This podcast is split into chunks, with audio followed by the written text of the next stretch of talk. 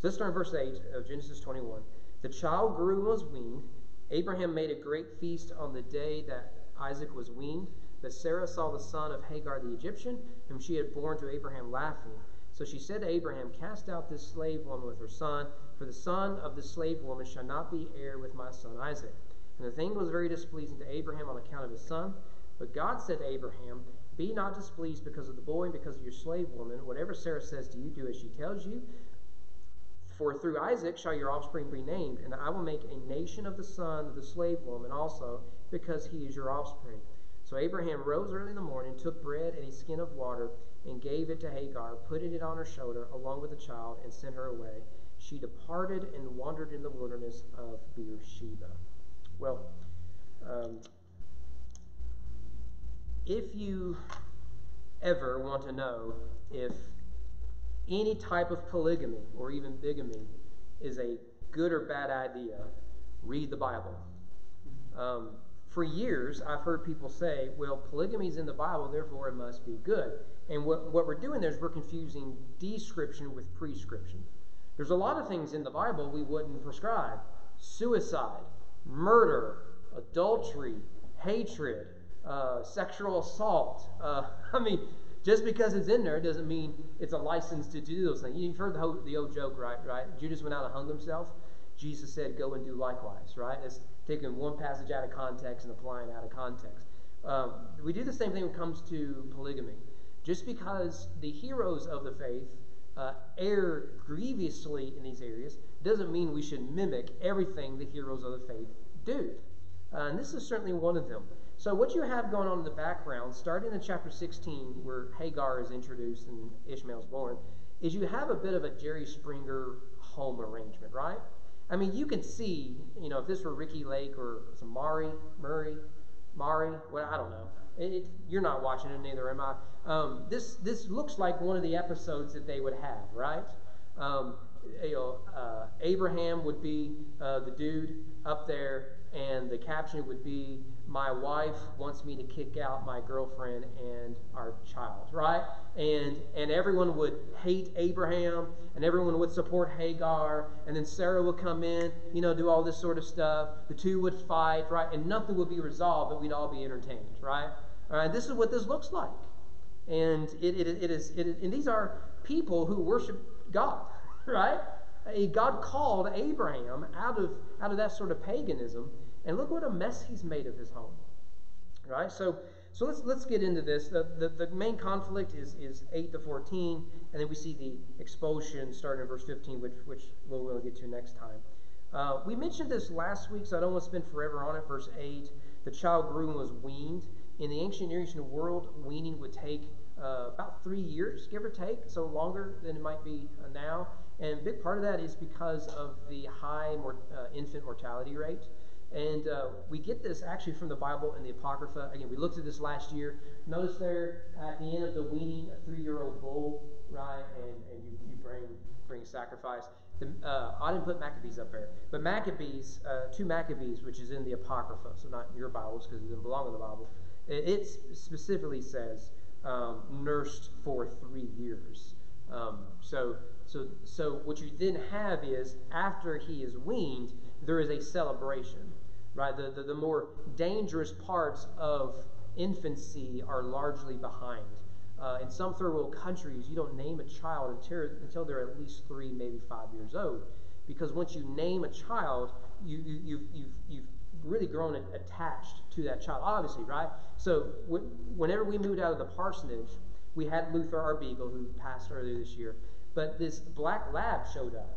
It was in the adolescent stage, so it was wild and crazy, puppy-like, but larger than a puppy, you know? So you couldn't just hey, kids, go deal with that dog. No, it's too strong for my little toddler. So I put on Facebook, if you lost a little black lab, come get it quick. The kids are thinking of names, right? And once we named that dog, it was ours. And we named it Ollie. It moved to the trailer with us, and eventually just ran away. You know, we had it chained up and stuff, and eventually just ran away. We had left for Thanksgiving, came back, and it was gone, right? And I know in a city, you know, we would shut the entire city down until the dog was found, but in the country, we just moved on with our lives. So I know that makes me a monster. But anyways, we still had Luther. So same thing here. It's a big celebration. He's been weaned. Obviously, this is an exciting part. We mentioned this last week, verse 8, that the child grew. The word there is great. In English, grew is what you want to translate it as. But it's the child became great, grew, so he grew a great party. So the party is equal to that of the child, right? In Abraham's eyes, he celebrated. Here is the promised child. Everyone is excited. So in verse 9, we immediately hit the conflict, right?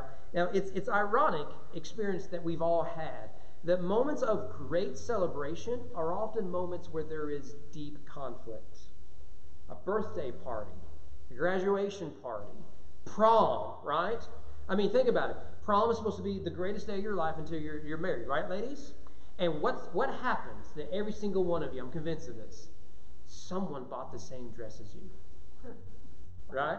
I mean, it is just, and your date was not sensitive to the egregious foul that this was, right? Now, obviously, I'm being goofy and over the top. But it's amazing how easy these great moments of triumph and celebration, how often it seems like people get petty, people get divisive, people get angry and bitter and envious. It's like we struggle as humans to celebrate and enjoy other people's happiness, right? Because we feel like they're so happy, why aren't I happy as they are right now happy, right? There's something about the human experience that does this. And so you have this day that is all about Isaac, and everyone's just amazed. Isaac is not only born to a woman who's beyond the natural age of giving birth, but she weaned him, and now he's no longer being weaned, and he is growing. This is a great time to celebrate, and what happens is they end up fighting, and there is conflict. So sometimes there are some of us where being happy makes us the most miserable people in the world. And it always looks like that here, doesn't it? So notice there that it says, verse 9, Sarah saw. Now, that word is found all over the Bible, hundreds of times. Yet in these moments, I think it's helpful to us to go back to really the real genesis, if I can use the term, to this idea. She sees something. And that something is either a source of temptation or a source of bitterness or anger, right? And so remember that Eve saw that the fruit was good. We'll talk about this more in the coming Sunday nights when we look at David and explore more about David and temptation. So this is the same word used in Genesis 3 with Eve. And so what's going to come out of that is division and brokenness. And notice there that she sees the son of Hagar, the Egyptian, whom she had born to Abraham. Now notice what's missing there. Ishmael's name. His name isn't the son of Hagar. By the way, also notice he's the son of Hagar, not the son of Abraham. Right? You can already see where this conflict, not that you couldn't figure it out, right? The second she got pregnant with Isaac, this was predictable. I mean, this is very predictable. There's going to be conflict. Abraham has a girlfriend who has a son. He has a wife who has a son. And surprise, surprise, the two ladies aren't going to get along. They're living in the same trailer down by the river in Carroll County, right? I mean, they are right there. I'm sorry, it's a van. They ran out of trailers over there. So, so obviously there's going to be conflict here. And he is referred to as the son of Hagar. In fact, Ishmael is referenced a dozen times, give or take. He's never named. In fact, I got them all up here. Every time Ishmael is referenced, son of Hagar the Egyptian, this slave woman with her son, from the son of the slave woman, verse 10, verse 11, on account of his son, verse 12, because of the boy, verse 13, on the son of the slave woman, that's a misprint, or typo, verse 14, along with the child, verse 15, the child, verse 16, the child, verse 17, the voice of the boy, the voice of the boy, verse 18, lived up the boy, verse 19, gave the boy a drink, 20, God was with the boy. He's never named. He's just the kid. The kid. You think there's something going on here? It what Sarah does is she diminishes the influence and significance of both Hagar and Ishmael. She dehumanizes him and her. So now put this in the context of Genesis 1 and 2. Let us make them in our image. That is equality despite socioeconomics or position in society. And what Sarah just did is, that's the slave woman's boy. He's a nobody. He's a nothing. We can just get rid of him. The second you buy into that mentality,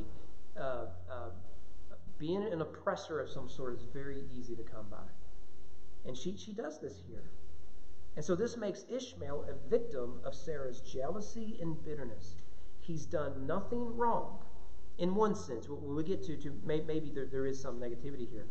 But he's not really done anything so severe as to deserve this sort of treatment. Yet in Sarah's eyes, his very existence, his birth, is sufficient reason for his expulsion.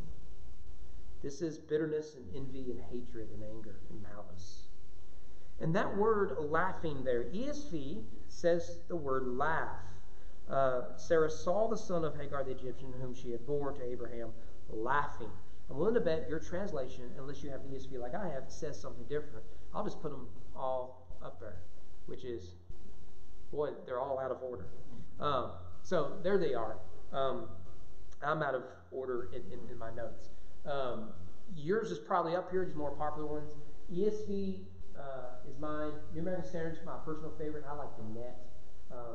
I even went back to Tyndale. This is the earliest, well, one of the earliest English Bibles. It's Maccabees. That is, I spelt that right. I had to look at it 14 times. The Geneva Bible, very influential, was later replaced by the King James. You can see the dates there. The king didn't like the Geneva Bible because I think every time the word king was there, it used the word tyrant. Don't quote me on that, but it seemed like it's something like that. It's called the Geneva Bible because it was English theologians and scholars who had to flee Bloody Mary and landed in Geneva where Calvin was. And John Knox ends up fleeing there from Scotland. And John Knox, a bit of a firebrand. And so they produced the Geneva Bible. And so, yeah, they're not too fond of kings and queens, right? So they see them as tyrants. But anyways, yeah. I was, because the verse kind of reads weird. And yeah. I was thinking about asking it anyway. So I have the Holman version. Mm-hmm. And mine reads like this: But Sarah saw the son mocking the one Hagar the Egyptian had born to Abraham. And it took some figuring to realize that it was Ishmael mocking Isaac. Mm-hmm. And it probably took me longer than it should have to figure that. But I read through that verse like 6 times. I was like, what on earth? Yeah, it sounds like they're trying to clear it up, and in clearing it up, it gets confusing. All right. Now, in the Hebrew, they front load the boy, and then they drop at the end what he did. But what the Baptist Bible is doing is, because we like our verbs early, we like subject verbs, so it sounds like they want the verb there. Ishmael box, you know, who the kid is. Yeah, like... I was just going to ask, do we know what Ishmael's age approximately would have been? Yeah, so when they leave, he's probably a teenager. Okay. And the reason I came across that is, you see it there in verse 14. She gets a skin of water, it's a few gallons, and gave it to Hagar, put it on her shoulder, along with the child. Some would interpret that as saying she's carrying the water and the boy. But he's probably a teenager. She ain't carrying him. Unless he's built like Elijah, right? I mean, my wife could carry him. That's how small he is. But if this is a pubescent boy, he ain't going to be carried. Plus, he's a wild donkey of a man, so he's probably got chest hair and everything else. But anyways, so... The reason I want to point this out, by the way, look at New American Standard. They offer greater clarity. So this is what the Holman is not doing well at. It would be nice if our translation said Ishmael mocking Isaac. That would just offer clarity. But you'll see New American Standard, that's in italics. That's because New American Standard is a very word-for-word translation, which is why I like it. But when they have to insert a word, not in the Hebrew, they put it in italics. So if you go with the NASB, you'll see that all the time. And that's for readability, because they're trying to be very wooden in their translation. Holman tries to mix word for word and thought for thought. NIV is more thought for thought, but similar. But you can see virtually all these are negative. Scoffing, making fun of, mocking, whatever that is, but very negative. But the term is laugh. And laugh can mean a good thing, right? To joke around or whatnot. Laughing can be a negative thing. Mocking, scoffing. And so I want us to look at every use of the word laugh up to this point. The first time's in chapter 17. Who's laughing? Abraham. Remember, why is he laughing? He's laughing because of God says, hey, you're going to have a boy, right? Through Sarah. And he starts laughing. Sarah does the same thing in the next chapter, Genesis 18. In Genesis 19, remember the story of Sodom and Gomorrah. When Lot goes in, gets his son-in-law, and says, guys, pack your bags. We got to go now. You remember, it says they thought Lot was a joke. He was jesting. All right? So far as every use of this Hebrew word. Sometimes it's positive, means to laugh, right? But it may carry a negative connotation. Sometimes it's clearly a negative connotation. And that does make this word difficult to translate. But most scholars agree what Ishmael is doing is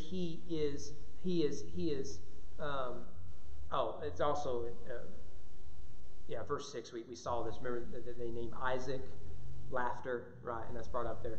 But which is a good laugh, right? But most scholars agree that Ishmael is probably picking on little Isaac, right? That rivalry is already starting. Remember, that's a theme in Genesis. It's Cain and Abel. It's Isaac and Ishmael. It's Jacob and Esau. It's Ham, Shem, and Japheth. It's Joseph and his brothers. This is a common theme throughout Genesis. And for these two guys, it's starting right here. But what you also need to read this is Sarah sees Ishmael Isaacing Isaac.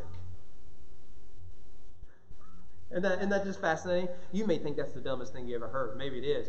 But it's ironic. She doesn't like and uses the same word for Isaac that Ishmael's Isaacing Isaac, right? It's just a pun in the Bible, I guess, if you want to call it that. Now, the fact that it's probably negative seems to be supported by Paul. I don't think I put... Did I put Genesis up there? Oh, well. Or Galatians. Galatians says, but just as at that time he who was born according to the flesh persecuted him who was born according to the Spirit. This is the metaphor we'll hopefully get to next time. That he born to the flesh, that's Ishmael, persecutes, is Paul's word in the Greek, Isaac. And so there's mocking there, scoffing, verse 10. So she said to Abraham, cast out this slave woman with her son, for the son of this slave woman shall not be heir with my son Isaac. Now, if you've been coming on Wednesdays, this stuff's going to stick out to you. You see, you English readers, this is bad English, isn't it? Why do we need who the boy is twice? Son of the slave woman, that slave woman's son. We don't need that detail. We already know he's the son of the slave woman. In Hebrew, repetition is emphasis. And what's the emphasis? He is but the son of a slave. He's a nobody. You see the battle of the seeds going on here too, right? Going all the way back to Genesis 3:15. All right? But here, the promised son, it looks like they're on the bad side. They're the villains. You know? But so you see that she is just, she's using the language of inferiority. It's a fundamental rejection of the Imago Dei. She uses the word cast there. Let's look at every use of the word cast so far in Genesis, right? Can you think of the first time this word is used in Genesis? Cast out. Yeah, Genesis 3, followed by Genesis 4 with Cain. It was God who cast out Adam and Eve. It was God who cast Abel farther east in judgments. So, maybe I'm reading into this, and you can correct me later, that it's as if Sarah has taken upon herself the role left exclusively to God. Adam and Eve ate of the fruit, and thus were under judgment. Cain murdered his brother, thus was under judgment. What has Hagar and her son really done to deserve judgment? And notice, we're going to see this story, is that they are going to go from a garden. Can we use that language? Right? Everything's provided for. They got, you know, it's a garden in the middle of a wilderness. It's Canaan. And what is the judgment? Cast them out of this garden into the wilderness. Because they go to Beersheba, and you read verses 15 to 21. They're destitute. There's no water. And Hagar ends up hiding Ishmael in a bush, and she goes off a short distance so they can both die. She can't bear the thought of watching her son die. So we see that Sarah is taking for herself an authority that she does not have. And the Bible shows that by using the word all the way back to the judgment of Adam and Eve and then Cain. Because this word is not used anymore until it's Sarah who orders Abraham, cast him out. And you notice there, cast out the slave woman, right? For the son shall not be heir with my son Isaac. Notice Isaac is named, Ishmael is not. This heir issue makes this a little more complicated. Yeah? Well, the other thing that kind of occurred to me, and it might not be this way, but it might be at the same time, it seems like this is still happening during the feast. I think it is. Yeah, so I think it's right in the middle of it. I don't know. I kind of think of a birthday party. You know, we got the family over, everybody's eating together. Yeah. And then boom, off goes Sarah. Yeah. So I think it is a birthday party. That's the way I see it in a 21st century American sense. It's a birthday party. You're celebrating 3 years, been weaned, good deal. Or you may even think of it as like in a Catholic context, like confirmation. You've or a bar mitzvah, you've reached this level of your development. We're going to celebrate that level. So let's say it's a birthday party, and you've got a little boy or girl, okay? And it's a celebratory thing. You're wanting to be all about your son or daughter. And your son or daughter has a friend they really like, but at times mistreats them, right? If you grew up in public school, you had one of these friends. I had one of these friends. I wanted to in my very angry days, my brother had to sit on me, literally sit on me at church, upstairs at Pleasant Ridge, right, just right at the top stairs, sit on me because he had a friend who I thought was a bit of a bully to him, tripped me. So I already didn't like the kid, but then he tripped me. Now I really don't like him. I was ready to throw down. I mean, I was going to throw down in church, like someone was going to believe, one of us, you know. And again, it was a problem I had. My brother had to sit on me, right? We've all had friends like this that we maybe show more affection than they give in return. So you see that kid's going to show up and everything's going fine, and then all of a sudden they're starting to bully your kid, right? Moms, how are you going to react? It ain't going to be pretty. So this occasion of celebration is now an occasion of conflict. And now notice it's not just the boys who are fighting, it's the moms who are fighting. And when the moms are fighting, guess who else is fighting? The dads are fighting. But in this case, there's one dad. So he's going to be pulled both ends. All right? He can't win here at all. Cannot win. But that word heir really makes a mess of things. Her concern seems to be that when Abraham dies, remember he's over 100 years old now, that Ishmael, by ancient Near Eastern law and traditions, would receive the estate. Right? He is the firstborn of Abraham. Now, remember, they got in this situation because Ishmael would be the adopted son of Sarah and the biological son of Abraham. Right? That was the original arrangement. But now that Isaac has come, there is one who is the biological heir of Abraham and Sarah. So this gets real messy, and Sarah sees the second he dies, this is going to create a lot of problems. And my boy is not going to share inheritance with the slave woman's boy. Yeah, Lane. Could this, sorry, that's the only question there. Could this possibly be like Ishmael? You could say dangling the fact that he is the older of the two over Isaac. Probably. Is that probably what's going on? Probably. Well, it kind of occurred to me, you know, if this is a winning, you know, they've been around for 3 years.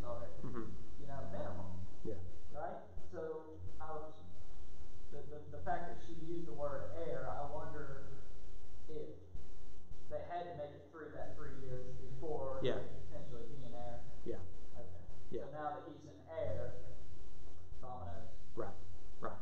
Yeah. Yeah, similar to the kings, particularly Scottish kings. The Scots did better when their king was a baby than when he was an adult running things, right?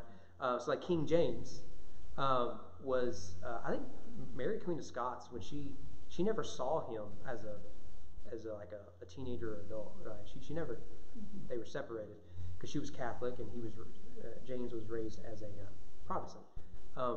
Scotland seemed to do better when the lords were running things, and then when the king would show up. But there would be at this stage, he's king and he's crowned king, but he's still king, right? There's that stage. So once he's weaned, now these issues of being an heir becomes a very big issue. Again, Abraham's 103 years old. And if Ishmael's a bully now, how do you think he's going to be when they're divvying up the estate? Look, I've ministered to a lot of families going through death. That is when families get really, really ugly. It is awful. It is awful. Look, I'm going to tell you, just you would be better have nothing of mom and dad and still have your brother and sister. Right? Just, it's okay if you don't get the house, if you don't get the wealth, if you don't get any of that. It's better if you have your brother and sister. I got off the phone recently, someone sort of going through some of that sort of stuff, and my kids here lately have been getting a lot of lectures from me. So I got off the phone with one family still dealing with this, something that happened before, and someone died, and they're trying to figure out who gets what and all this. So I told my son, it was Saturday, we were going to watch the Eternals. If something happens to me, you will not fight with your sister, or I will haunt you, like Samuel, okay? I will haunt you and destroy you. If something happens to your mother, I ain't scared of either one of you, I don't care how old I get. Right? I will throw down with both of you, right? Because it's just, you'd rather have each other than all this. So you can see this stuff is probably coming to the forefront here. However, if Hagar and Ishmael are given freedom, they lose the rights to the estate. So maybe Sarah is playing on this. If we get rid of them, grant them freedom, then I don't have to worry about this. They lose their legal rights. So she can make it sound, well, we're giving you your freedom. Aren't I a nice person? Well, that's not our motives at all. We must move quickly. Verse 11, notice the language here. And the thing was very displeasing to Abraham on account of his son. Notice there that we forget, don't we, that this is Abraham's son too. He loves Ishmael as much as he loves Isaac. And so no, he's not just going to just get rid of him. So he's stuck between his love for his son Ishmael and his love for his wife. I mean, this is what sin does. In fact, that phrase, very displeasing, means very evil. And let's look at every use. Now, the word evil goes all the way back to Genesis 3, of course, the knowledge of good and evil. But this usage of evil doesn't show up until chapter 19. And what's going on there? Sodom and Gomorrah. Right, this is every use of this precise word in Genesis prior to chapter 21, and is found only when they want to abuse the angels, thinking they're men. So in the narrative, Abraham equates what happened to Lot and his guests, what was threatened to happen to them, and what Sarah's asking him to do. Just get rid of your son. We don't need him anymore. I mean, could you make that decision? I don't think any of us could. So he wants to reject this demand of his wife because it is evil. And it's interesting here, Abraham does not want to listen to the voice of his wife. Remember, that's a phrase we've seen in Genesis, going all back to Genesis 3. Because you listen to the voice of your wife, you will work and sweat and all that. We see it in other places. Remember when Sarah gave Hagar, he listened to the voice of his wife. Here, Abraham doesn't want to listen to the voice of his wife. That's wisdom, right? Not that you should never listen to the voice of your wife, right? There's a passage, I can't remember the story, so you have to forgive me, where it says you shouldn't have listened to the voice of your husband, right? The point is, this is foolishness. Don't listen to foolishness. Here, he doesn't want to do that. However, God enters the scene in verse 12. But God said to Abraham, do not be displeased because of the boy and because of your slave woman. Whatever Sarah says to you. Do as she tells you, for through Isaac shall your offspring be named. Now, he's going to make promises about Ishmael, so don't panic yet, right? If you just stop the story there, that ain't good, right? God is going to make promises to him. So we see it in verse 13. I will make a nation of the son of the slave woman also, because he is your offspring. Now, notice there that Isaac will be the son of promise. And this is where Muslims and Jews separate. But God promises that from Ishmael will come a mighty nation. So yes, this looks like an impossible situation, and this is an awful situation to be in, but that doesn't mean God can't work good out of it. But it's going to take a lot of suffering on Hagar and Ishmael's part. Right? So God isn't abandoning Abraham's son. And so we see here clearly that Isaac, through Isaac will come the Messiah. He's the promised seed, your offspring named, right? Isn't that what it says there in verse 12? Through Isaac shall your offspring be named. Right? That word name is very important there. And so we're looking not just for Isaac, we're looking for beyond Isaac, ultimately in the Messiah. And you'll notice that Ishmael will be a great nation. This was already prophesied at his birth. This is where it says that he will be a wild donkey of a man. And so we know that God is going to be with Ishmael in some sense. All right. So in verse 14, Abraham agrees to expel Hagar and Ishmael. Abraham rose early in the morning and took bread and a skin of water, so just a few gallons, maybe 2 gallons, something like that, along with the child, and sent her away. She departed and wandered in the wilderness of Beersheba. Now, she's given bread and water, and notice what's missing: camel, donkey, horse, a car, something to actually navigate through the wilderness. That isn't given to her. I don't know if that's just not mentioned, or if that's omitted, or if they just weren't given to her. I don't know. But she is left carrying these provisions on her shoulders. So you have a woman being asked to play the role of man and woman. She's a single mom now. And you see here the burden laid upon her is great, and it's the burden she shouldn't have to carry. If only I could think of an application of that. If only. I can't think of anything to say about single motherhood, and how it's a burden that shouldn't have to carry. Right? With the breakdown of the family, this is what you get. And notice the word wandered there in verse 14. It's the word commonly associated with being intoxicated, the stumbling around. Now, what it's not saying is she got drunk on water. Right? It's not saying that, I had to turn water into wine. No, that's not what it's saying. What it's saying is she didn't know what direction to go. She just kicked out. One day, she's the heiress of a millionaire to... She doesn't have a place to call home. Slave. Bottom of the societal role. She's free now. Yeah, she's free, right? But is it, real freedom, that she really has nothing. So she's wandering around like one who would be intoxicated. Do I go this way? Do I go that way? All right. She lands in Beersheba. Now, presumably, and there's reason to think this later, we'll see next time. Presumably, she's headed back to Egypt. Remember, when she fled previously, she went to Egypt, right? And God stopped her prior to going there, saying, "No, you need to go back," right? So presumably, she's wanting to go back to Egypt. She is an Egyptian woman. You remember how did Abraham get the Egyptian slave? He traded his wife, trading her off as his sister in Egypt, and Pharaoh found out. Right? Again, this is going to be on Jerry Springer. Right? Watch for it this week. And so, in order to appease the wrath of Yahweh, as Pharaoh gives him male and female slaves, one of whom becomes the mother of his firstborn son. You thought your family life was weird, right? And we knew then this is going to create problems. It's going to create problems. Shortcuts make long delays. Isn't that what Tolkien said in Lord of the Rings? And this is the long delay. This is a terrible situation. But she is so lost, she's actually not very far from where she started. In fact, most agree, if you go back to chapter 20, verse 1, well, we won't look at it, the area described there includes Beersheba. She is in land owned by Abraham, essentially.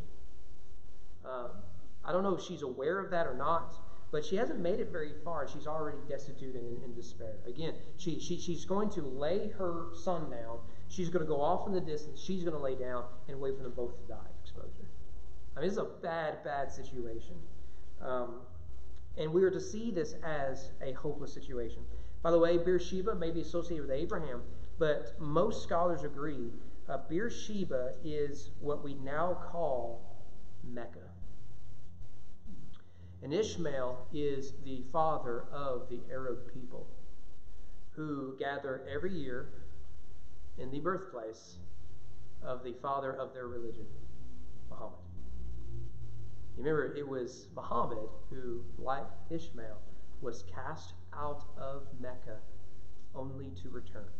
Because he came back with a large army, but he returns back to Mecca. And now every faithful Muslim, when the 5 pillars of the faith is at some point in your life, travel to Mecca. Right here, where they find themselves by chance. And of course, from a Muslim's perspective, this is the promised son of Abraham because he's the firstborn. And so they think Jews have corrupted the history by emphasizing Isaac. So the Muslims believe in Isaac, they believe in Abraham, they believe in David, they believe in Jesus. They don't believe in that that's the divine line, so Jesus is the Messiah, Jesus is a prophet. So, real quick, what are we to do with this passage? And what is the writer wanting us to see? Well, typically what we do is we look back, and we've done that, right? We've seen language that takes us back all the way to the Garden of Eden, to Cain and Abel, and all those. That's typically what we find, is the Bible shows us that history is, it's progressive, yes, but it's cyclical. We'll see that with David, right? We've already talked about this, that David saw that she was beautiful, the word there is good, and that she was naked, so Adam and Eve are naked, and so he took her, right? It's straight out of the Garden of Eden narrative. The Bible does that all the time. Different generation, same sins, same patterns, right? Remember that next time someone says that Generation Z or millennials or whatever the next generation is going to fix all of our problems. We've heard that 10 million times, right? They're just going to get worse. Anyways, in this case, let's look forward. Can you think of a story where slaves are cast out to wander in the wilderness? It's the Exodus story. Think about what you have here is Jews casting out Egyptian slaves out of Canaan in order to protect their firstborn. The Exodus is the story of Egyptians casting out Jewish slaves who will travel to Canaan in order to protect their firstborn. So it's the inverse story. Isn't that incredible? Once you see it, you'll never unsee it. It's right there in the text. Right? And I'm not the first one to notice this. In fact, I'm stealing it from someone else who stole it from someone else. This has always been noticed. Now, what's the application there? Abraham and Sarah does what Pharaoh will do later. Notice the evil that the people of God can and sometimes do commit. This is the struggle of the local church, isn't it? How is it that people who say they worship Jesus do some of the awful things in the world? And it's right here in the text. It equates what Abraham and Sarah did to Hagar and Ishmael to what Pharaoh will do to the promised seed of God. It's incredible to see it. In fact, what we can do is, in this story, what we're looking at this week, the camera zooms in on Sarah and Abraham. But starting in verse 15, the camera now zooms in on Hagar and Ishmael. The destitute, abandoned slaves. And God goes to them again. Much as he does the Jewish slaves. He speaks to Moses in the wilderness through a bush, and a bush will show up later with Ishmael. He goes and he provides water for them in the desert. He does all these things for them. So let me see if I can prove this thesis to you as briefly as we can.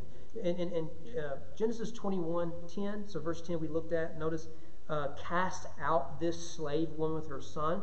That word is used later in Exodus 12, that they were thrust out in the ESV. It's the same Hebrew word, same Hebrew phrase. It's not an accident that both the Egyptian slaves and later the Jewish slaves are cast out. They're thrown out. The same thing with send away in verse 14, right? That Abraham rose early and sent them away. Whenever you read in Exodus, let my people go, what's Moses really saying? Send my people away. Send them away. It's used over 40 times, that send away in Exodus. Over and over again, it's the Exodus story is pointing us back to what happened to Hagar. It's amazing, isn't it? By the way, what happens later in Genesis? A group of Ishmaelites are traveling through Canaan. They see a little boy in a pit, and his brothers sell him as a slave to go to Egypt. And it's the Ishmaelites, the descendants of Ishmael, who bring him to Egypt. So history is this. It's this. You parents with teenagers and young adults have seen this, right? You want to say things like, what you're doing is foolish because I made the same mistake. Now you don't know what you're talking about. In fact, I didn't tell you this. So my son is 13. He's going through this pattern of assuming that we're harder on him than on his sister.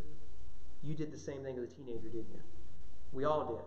Mom and dad are harder on me than on my siblings. You probably deserved it if it's true. Otherwise, for the most part, no. Never mind that one is different from the other and should be treated in respect to their differences, right? And that doesn't mean you treat one better than the other, but that they're different people, right? But it's perceived by young people as, well, I'm mistreated more because I'm the oldest, because I'm the youngest, because I'm rambunctious, whatever it might be. No, that's not the case. Every single one of us thought the same thing of our parents. But if you were to go to any teenager and say, look, get over it. I thought the same thing. Now I know better. Are they going to receive that? Well, no. Well, yeah, because Grandma and Grandpa love us all equally, but you're treating me differently. Okay, you just don't know what you're talking about. Also notice this. Hagar and Ishmael are sent into the wilderness with few provisions, particularly with water, and they come into the wilderness thinking they will die. What does God do in the story? I know we didn't read it. God gives them water. He takes them to a spring. What is the story of the Jews? They go into the wilderness and they stop and they say, Moses, why did you bring us out here to die? We are thirsty. And what does God do? He brings them water. He brings them a spring out of the rock. And in other places, he provides for them in the wilderness. God does the same thing for Hagar and Ishmael here. So this foreshadows Israel's pilgrimage of faith. The difference is that although they both flee, and in fleeing they experience suffering and they flee from slavery. However, she experiences exodus without liberation, revelation without salvation, wilderness without covenant, wanderings without land, promise without fulfillment, and unmerited exile without return. That's a quote from Herod's commentary. It's really helpful. Why? He is not the promised seed. A nation will come out of him, but God will have special dispensation upon Isaac's descendants because they are the promised seed. So Hagar will wander in the wilderness without a home. Israel will go to the promised land. God is leading them to a specific land for a specific purpose. That's the difference. Now, next time, I won't be here next Wednesday, but next time we'll see the gospel connection in particular with this story, that God comes down to be with the lowly and the downtrodden. If only I could think of an application with that. All right, anything else you guys have? It's a good story, isn't it? It's amazing. It's almost like God wrote the Bible. So I was reading that commentary today, and he pointed out, is this just a passing conversation like,